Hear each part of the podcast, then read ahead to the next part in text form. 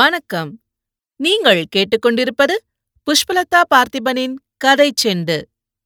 அமரர் கல்கி எழுதிய பொன்னியின் செல்வன் முதல் பாகம் புதுவெள்ளம். அத்தியாயம் 50. பராந்தகர் ஆதுரசாலை. மறுநாள் காலையில் சூரிய பகவான் உதயமாகி உலகத்தை ஒளிமயமாக செய்து கொண்டிருந்தார். சூரியனுடைய செங்கிரணங்கள் பழையாறை அரண்மனைகளின் பொற்கலசங்களின் மீது விழுந்து தகதகா மயமாய் செய்து கொண்டிருந்தன. குந்தவை பிராட்டியின் மாளிகை முன்றிலில் அம்பாரி வைத்து அலங்கரித்த மாபெரும் யானை ஒன்று வந்து நின்றது. குந்தவையும் வானதியும் மாளிகையின் உள்ளே இருந்து வெளிவந்து மேடைப் படிகளின் மீது ஏறி யானையின் மேல் ஏறிக்கொண்டார்கள். படை வீடுகளுக்கு நடுவில் இருந்த பராந்தக சோழர் ஆதுரசாலையை நோக்கி யானை பூமி அதிரும்படி நடந்து சென்றது. யானைப்பாகன் அதன் அருகில் நடந்து அதன் நடை வேகத்தை குறைத்து அழைத்து சென்றான். யானையின் மணி ஓசையை கேட்டு நகரமாந்தர் தத்தம் வீடுகளுக்குள்ளே இருந்து விரைந்து வெளிவந்து பார்த்தார்கள். பெண்ணரசிகள் இருவரையும் கண்டதும் அவர்கள் முகமலர்ந்து கைகூப்பி நின்று முகமன் செலுத்தினார்கள். மற்ற வீதிகளை கடந்து யானை படைவீடுகளிருந்த நகரத்தின் பகுதியை அடைந்தது. அந்த வீதிகளின் தோற்றமே ஒரு தனி மாதிரியாகத்தான் இருந்தது. கொழுத்த சேவற்கோழிகள் ஒன்றை ஒன்று சண்டைக்காக தேடிக்கொண்டு சென்றன. வளைந்து சுருண்ட கொம்புகளுடைய ஆட்டுக்கடாக்கள் போருக்கு வருவோர் யாரேனும் உண்டோ என்ற பாவனையுடன் அங்கும் இங்கும் பார்த்து கொண்டு நின்றன. ரோஷம் மிகுந்த வேட்டை நாய்களை தோல்வாரினாலும் மணிக்கயிறுகளினாலும் வீட்டு வாசல் தூண்களில் பிணைத்திருந்தார்கள். சின்னஞ்சிறு பிள்ளைகள் கைகளில் மூங்கில் கழி பிடித்து ஒருவரோடொருவர் சிலம்பம் விளையாடிக் கொண்டிருந்தார்கள். சிலம்பக் கழிகள் மோதிக்கொண்டபோது சடசடா படபடா என்ற ஓசைகள் எழுந்தன. வீடுகளின் திண்ணை சுவர்களிலே காவிக் கட்டிகளினால் விதவிதமான சித்திர காட்சிகள் வரையப்பட்டிருந்தன. பெரும்பாலும் அவை முருகப்பெருமானுடைய லீலைகளையும் சோழ மன்னர்களின் வாழ்க்கை வரலாறுகளையும் சித்தரித்தன. அவற்றில் யுத்த காட்சிகளே அதிகமாயிருந்தன. முருகப்பெருமான் சூரபதுமாசுரனுடைய தலைகளை முளைக்க முளைக்க வெட்டி தள்ளிய காட்சியும் துர்கா பரமேஸ்வரி மகிஷாசுரனை வதம் செய்த காட்சியும் மிக பயங்கரமாக எழுதப்பட்டிருந்தன. தொள்ளாறு, தஞ்சை, குடமூக்கு, அரிசிலாறு, திருப்புறம்பயம், வெள்ளூர், தக்கோலம், சேவூர் முதலிய போர்க்களங்களில் சோழ நாட்டு வீரர்கள் நிகழ்த்திய அற்புத பராக்கிரம செயல்கள் திண்ணை சுவர்களில் தத்ரூபமாக காட்சியளித்தன. இந்த படைவீட்டு வீதிகளில் இளவரசிகள் ஏறியிருந்த யானை வந்ததும் ஒரே அல்லோலகல்லோலமாயிற்று. சேவல்கள் இறகுகளை சடசடவென்று அடித்துக்கொண்டு பறந்து கூரை மீது உட்கார்ந்து கூவின. பிள்ளைகள் ஒருவரையொருவர் கூச்சலிட்டு அழைத்துக் கொண்டு ஓடினார்கள். அவரவர்களின் வீட்டுக் கதவுகளை தட்டி உள்ளே இருந்தவர்களுக்கு செய்தி அறிவித்தார்கள். படை வீட்டு வீதிகள் வழியாக யானை சென்றபோது வீட்டு வாசல்தோறும் பெண்களும் குழந்தைகளும் முதியோர்களும் நின்று இளைய பிராட்டி குந்தவை தேவி வாழ்க, சுந்தர சோழரின் செல்வத் திருமகள் வாழ்க என்று வாழ்த்தி மகிழ்ந்தார்கள். அவர்களில் சிலர் யானையை தொடர்ந்து செல்லவும் ஆரம்பித்தார்கள். வர வர இக்கூட்டம் அதிகமாகி வந்தது. பலவித வாழ்த்துளிகள் மூலமாக தங்கள் மகிழ்ச்சியை அவர்கள் வெளியிட்டுக் கொண்டு வந்தார்கள். அப்படை வீடுகளில் இலங்கைக்கு போர் புரிய சென்றிருந்த வீரர்களின் பெண்டு பிள்ளைகளும் பெற்றோர்களும் அச்சமயம் வசித்து வந்தார்கள் என்பதை முன்னமே குறிப்பிட்டிருக்கிறோம். அவர்களுடைய நலத்துக்காக ஒரு மருத்துவ சாலையை குந்தவை தன் சொந்த நில மானியங்களின் வருமானத்தைக் கொண்டு ஸ்தாபித்திருந்தாள். சோழகுலத்தாரிடம் தம் முன்னோர்களைப் போற்றும் வழக்கம் சிறப்பாக இருந்து வந்தது. குந்தவையின் மூதாதைகளில் அவளுடைய பாட்டனாரின் தந்தையான முதற் பராந்தக சக்கரவர்த்தி மிக பிரசித்தி பெற்றவர். அவருடைய பெயர் விளங்கும்படி குந்தவை தேவி இந்த பராந்தகர் ஆதுரசாலையை ஸ்தாபித்து நடத்தி வந்தாள். அடிக்கடி அந்த வைத்தியசாலைக்கு வரும் வியாஜத்தை வைத்துக்கொண்டு போர் வீரர்களின் குடும்பத்தாருடைய க்ஷேம லாபங்களைப் பற்றி அவள் விசாரிப்பது வழக்கம். ஆதுரசாலைக்கு அருகில் வந்து சேர்ந்ததும் யானை நின்றது. முன்னங்கால்களை முதலில் மடித்து பிறகு பின்னங்கால்களையும் மடித்து அது தரையில் படுத்துக்கொண்டது. பெண்ணரசிகள் இருவரும் யானை மேலிருந்து பூமியில் இறங்கினார்கள். யானை சிறிது நகர்ந்து அப்பால் சென்றதும் ஜனக்கூட்டம், முக்கியமாக பெண்கள் குழந்தைகளின் கூட்டம் தேவிமார்களை நெருங்கி சூழ்ந்து கொண்டது. ஆதுரசாலை உங்களுக்கெல்லாம் உபயோகமாய் இருக்கிறதல்லவா? வைத்தியர்கள் தினந்தோறும் வந்து தேவையானவர்களுக்கு மருந்து கொடுத்து வருகிறார்களல்லவா என்று இளவரசி கேட்டாள். ஆம் தாயே, ஆம். என்று பல குரல்கள் மறுமொழி கூறின. 3 மாதமாக இருமலினால் கஷ்டப்பட்டு கொண்டிருந்தேன். 1 வாரம் வைத்தியரிடம் மருந்து வாங்கி சாப்பிட்டதில் குணமாகிவிட்டது என்றாள் ஒரு பெண்மணி. அம்மா, என் மகன் மரத்தின் மேல் ஏறி விழுந்து காலை ஒடித்து கொண்டான். வைத்தியர் கட்டு போட்டு விட்டு 15 நாள் மருந்து கொடுத்தார். சுகமாகிவிட்டது. இப்போது துள்ளி ஓடி விளையாடுகிறான். மறுபடி மரத்தின் மேல் ஏறவும் ஆரம்பித்து விட்டான் என்றாள் இன்னொரு ஸ்திரீ. என் தாயாருக்கு கொஞ்சம் காலமாக கண் மங்கலடைந்து வந்தது. 1 மாதம் இந்த ஆதுர சாலைக்கு வந்து மருந்து போட்டுக்கொண்டு வந்தாள். இப்போது கண் அவளுக்கு நன்றாய் தெரிகிறது என்றாள் இளம் பெண்ணொருத்தி. பார்த்தாயா வானதி, நம் தமிழகத்தில் வாழ்ந்த முன்னோர்கள் எப்பேற்பட்டவர்கள்! இன்ன வியாதியை இன்ன மூலிகையினால் தீர்க்கலாம் என்று அவர்கள் எப்படித்தான் கண்டுபிடித்தார்களோ தெரியவில்லை என்றாள் குந்தவை பிராட்டி. ஞானக்கண் கொண்டு பார்த்துதான் அவர்கள் இவ்வளவு அதிசயமான மருந்துகளை கண்டுபிடித்திருக்க வேண்டும். வேறெப்படி முடியும் என்றாள் வானதி. எவ்வளவோ அதிசயமான மருந்துகளை அவர்கள் கண்டுபிடித்திருப்பது உண்மைதான். ஆனால் உன்னைப்போல் மனோவியாதியினால் வருந்துகிறவர்களுக்கு மருந்து ஒன்றும் கண்டுபிடிக்கவில்லையே, என்ன செய்வது? அக்கா, எனக்கு ஒரு மனோவியாதியும் இல்லை. கருணை கூர்ந்து இவ்விதம் அடிக்கடி சொல்லாதிருங்கள். என் தோழிகள் ஓயாது என்னை பரிகசித்து என் பிராணனை வாங்குகிறார்கள். நன்றாக வேண்டுமடி உனக்கு. உலகத்தில் ஒரு கவலையும் இல்லாமல் வாழ்ந்து வந்த என் தம்பியின் மனம் பேதலிக்கும்படி செய்துவிட்டாயல்லவா? ஒவ்வொரு தடவையும் இலங்கையிலிருந்து ஆள் வரும்போதெல்லாம் உன் உடம்பு எப்படி இருக்கிறது என்று கேட்டு அனுப்புகிறானே என்றாள் இளைய பிராட்டி. இதற்குள் வைத்தியருக்கு வழிவிடுங்கள், வைத்தியருக்கு வழிவிடுங்கள் என்று கோஷம் கேட்டது. அங்கே சூழ்ந்து நின்றவர்களை காவலர்கள் விளக்கினார்கள். ஆதுர சாலையின் வயது முதிர்ந்த தலைமை வைத்தியர் வந்து இளவரசிகளை வரவேற்று உபசரித்தார். வைத்தியரே, கோடிக்கரை பக்கத்து காடுகளில் சில உயர்ந்த மூலிகைகள் இருக்கின்றனவென்று சொன்னீர்களல்லவா?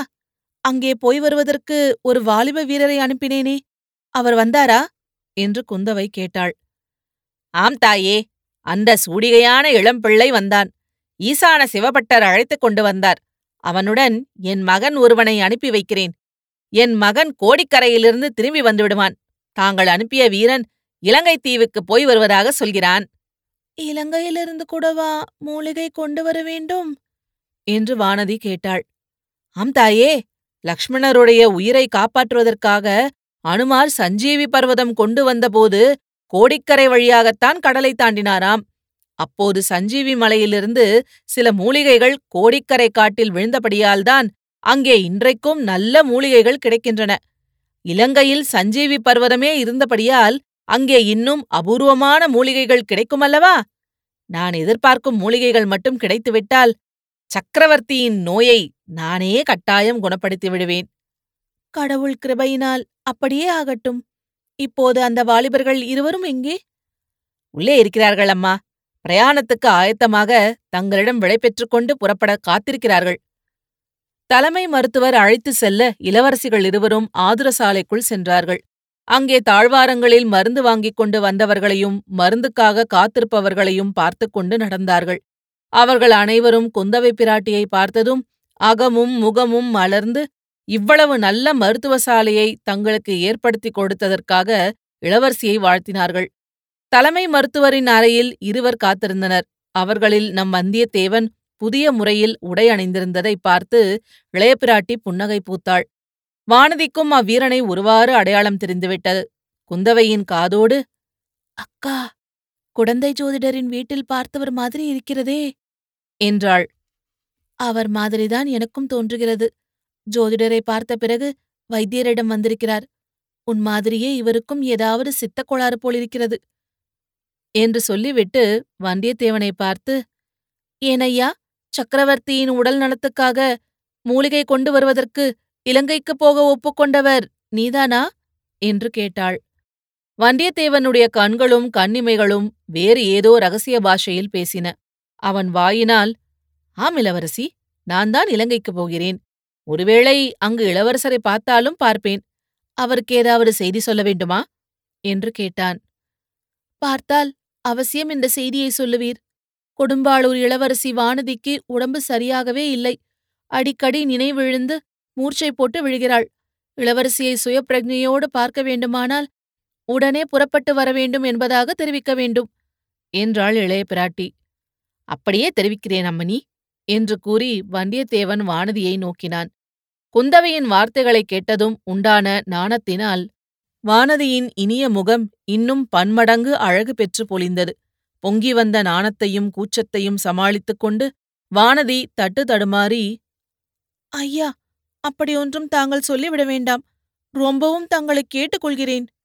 கொடும்பாளூர் வானதி இளைய பிராட்டியின் போஷணையில் தினம் 4 வேளை உண்டு உடுத்தி சுகமாக இருப்பதாக தெரியப்படுத்துங்கள் என்றாள்.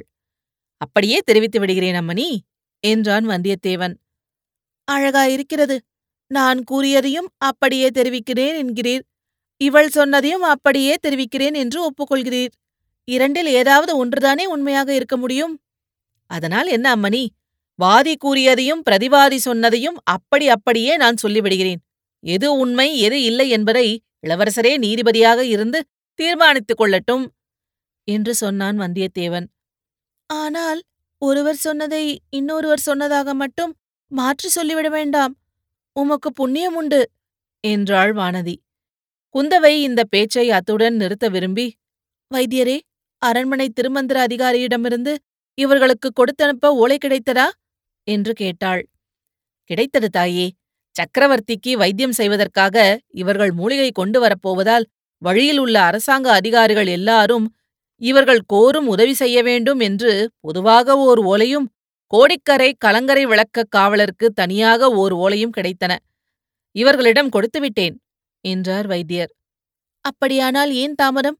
உடனே புறப்பட வேண்டியதுதானே என்றாள் இளைய பிராட்டி குந்தவை. ஆம், புறப்பட வேண்டியதுதான் என்றான் வந்தியத்தேவன். ஆனால் உடனே புறப்பட்டுவிடும் காரியம் அவ்வளவு சுலபமாக இல்லை. மருத்துவ சாலையிலிருந்து அவர்கள் வெளியேறி வெளியில் வந்தார்கள். அரச குமாரிகளை ஏற்றி செல்ல அம்பாரி யானை காத்திருந்தது. வந்தியத்தேவனையும் அவனுடைய துணைவனையும் ஏற்றிக்கொண்டு காற்றாக பறந்து செல்வதற்கு அரண்மனை குதிரைகள் 2 துடிதுடித்துக் கொண்டு நின்றன. ஆனால் வந்தியத்தேவனுக்கு திடீர் என்று ஏதாவது சந்தேகம் ஏற்பட்டு கொண்டிருந்தது. குந்தவைக்கு புதிதாக எச்சரிக்கை செய்வதற்கு ஏதேனும் விஷயம் தோன்றிக் கொண்டிருந்தது. போகும் வழியில் அவர்களுக்கு ஏற்படக்கூடிய அபாயங்களைப் பற்றி குந்தவை முக்கியமாக எச்சரிக்கை செய்தாள். அரசகுமாரிகள் அம்பாரி யானை மீது ஏறிக்கொண்டார்கள். பிறகு வந்தியத்தேவனும் அவனுடைய துணைவனும் குதிரைகள் மீது ஏறினார்கள்.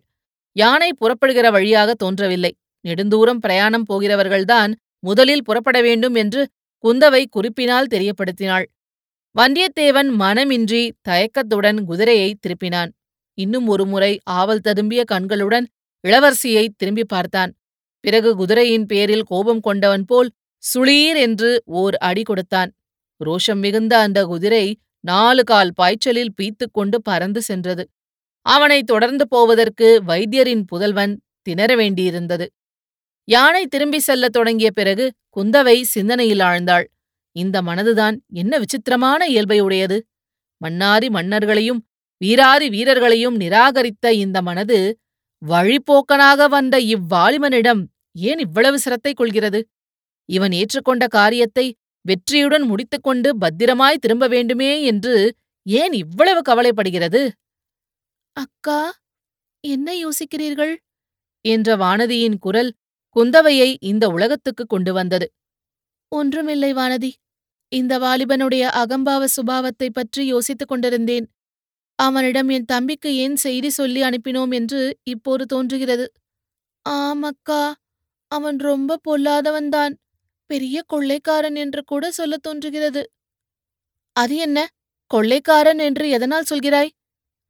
சாதாரண கொள்ளைக்காரர்கள் பொன் வெள்ளி முதலிய பயனற்ற பொருள்களை கொள்ளையடிப்பார்கள். இந்த வாலிபன் சோழவள நாட்டின் குலதெய்வத்தையே கொள்ளையடித்துக் கொண்டு போய்விடுவான் என்று எனக்கு பயமாயிருக்கிறது. தாங்கள் அதற்கு இடம் கொடுக்க மாட்டீர்கள் அல்லவா என்று வானதி கூறினாள். அடி கள்ளி, உன்னைப்போல் என்னையும் நினைத்து விட்டாயா? அப்படியெல்லாம் ஒரு நாளும் நடவாது என்றாள் குந்தவை. யானை திரும்பி சிறிது தூரம் சென்றபோது வீதியில் ஓரிடத்தில் பெண்கள் பலர் கூட்டம் கூடி நிற்பதை அரசலங்குமரிகள் பார்த்தார்கள். யானையை நிறுத்த செய்துவிட்டு, ஏன் கூட்டம் கூடி நிற்கிறீர்கள்? ஏதாவது சொல்ல வேண்டுமா என்று இளைய பிராட்டி குந்தவை கேட்டாள். அந்த பெண்களில் ஒருத்தி முன்வந்து, தாயே, இலங்கையில் உள்ள எங்கள் புருஷர்களைப் பற்றி ஒரு செய்தியும் இல்லையே. அவர்களுக்கு இங்கிருந்து அரிசி அனுப்பக்கூடாதென்று தஞ்சாவூர்காரர்கள் தடுத்து விட்டார்களாமே. வயிற்றுக்கு சாப்பாடு இல்லாமல் எப்படியம்மா அவர்கள் சண்டை போட முடியும் என்று கேட்டாள். அதற்காக நீங்கள் கவலைப்பட வேண்டாம். மாமல்லபுரம் துறைமுகத்திலிருந்து அவர்களுக்கு வேண்டிய தானியம் போய்க் கொண்டிருக்கிறது. தஞ்சாவூர்காரர்கள் என்ன செய்தாலும் உங்கள் இளவரசர் சும்மா விட்டு விடுவாரா? சோழ நாட்டு மகாவீரர்கள் பட்டினி கிடக்கும்படி பார்த்து கொண்டிருந்து விடுவாரா என்றாள் இளைய பிராட்டி. வேறொரு சந்தர்ப்பமாயிருந்தால் குந்தவை அங்கேயே இறங்கி அந்த பெண்களுக்கு மேலும் சமாதானம் சொல்லியிருப்பாள். இப்போது அவளுடைய மனம் வேறுவிதமான சஞ்சலத்துக்கு உள்ளாகியிருந்தபடியால் தனிமையை விரும்பினாள். யானை அரண்மனையை நோக்கி சென்றது. இத்துடன் இந்த அத்தியாயம் முடிவடைகிறது. மீண்டும் அடுத்த அத்தியாயத்தில் சந்திப்போம். இது போன்ற பல சுவாரஸ்யமான கதைகளை கேட்க கதை செண்டு சேனலை லைக் பண்ணுங்க, கமெண்ட் பண்ணுங்க, ஷேர் பண்ணுங்க. மறக்காம சப்ஸ்கிரைப் பண்ணாதவங்க சப்ஸ்கிரைப் பண்ணிடுங்க. நன்றி.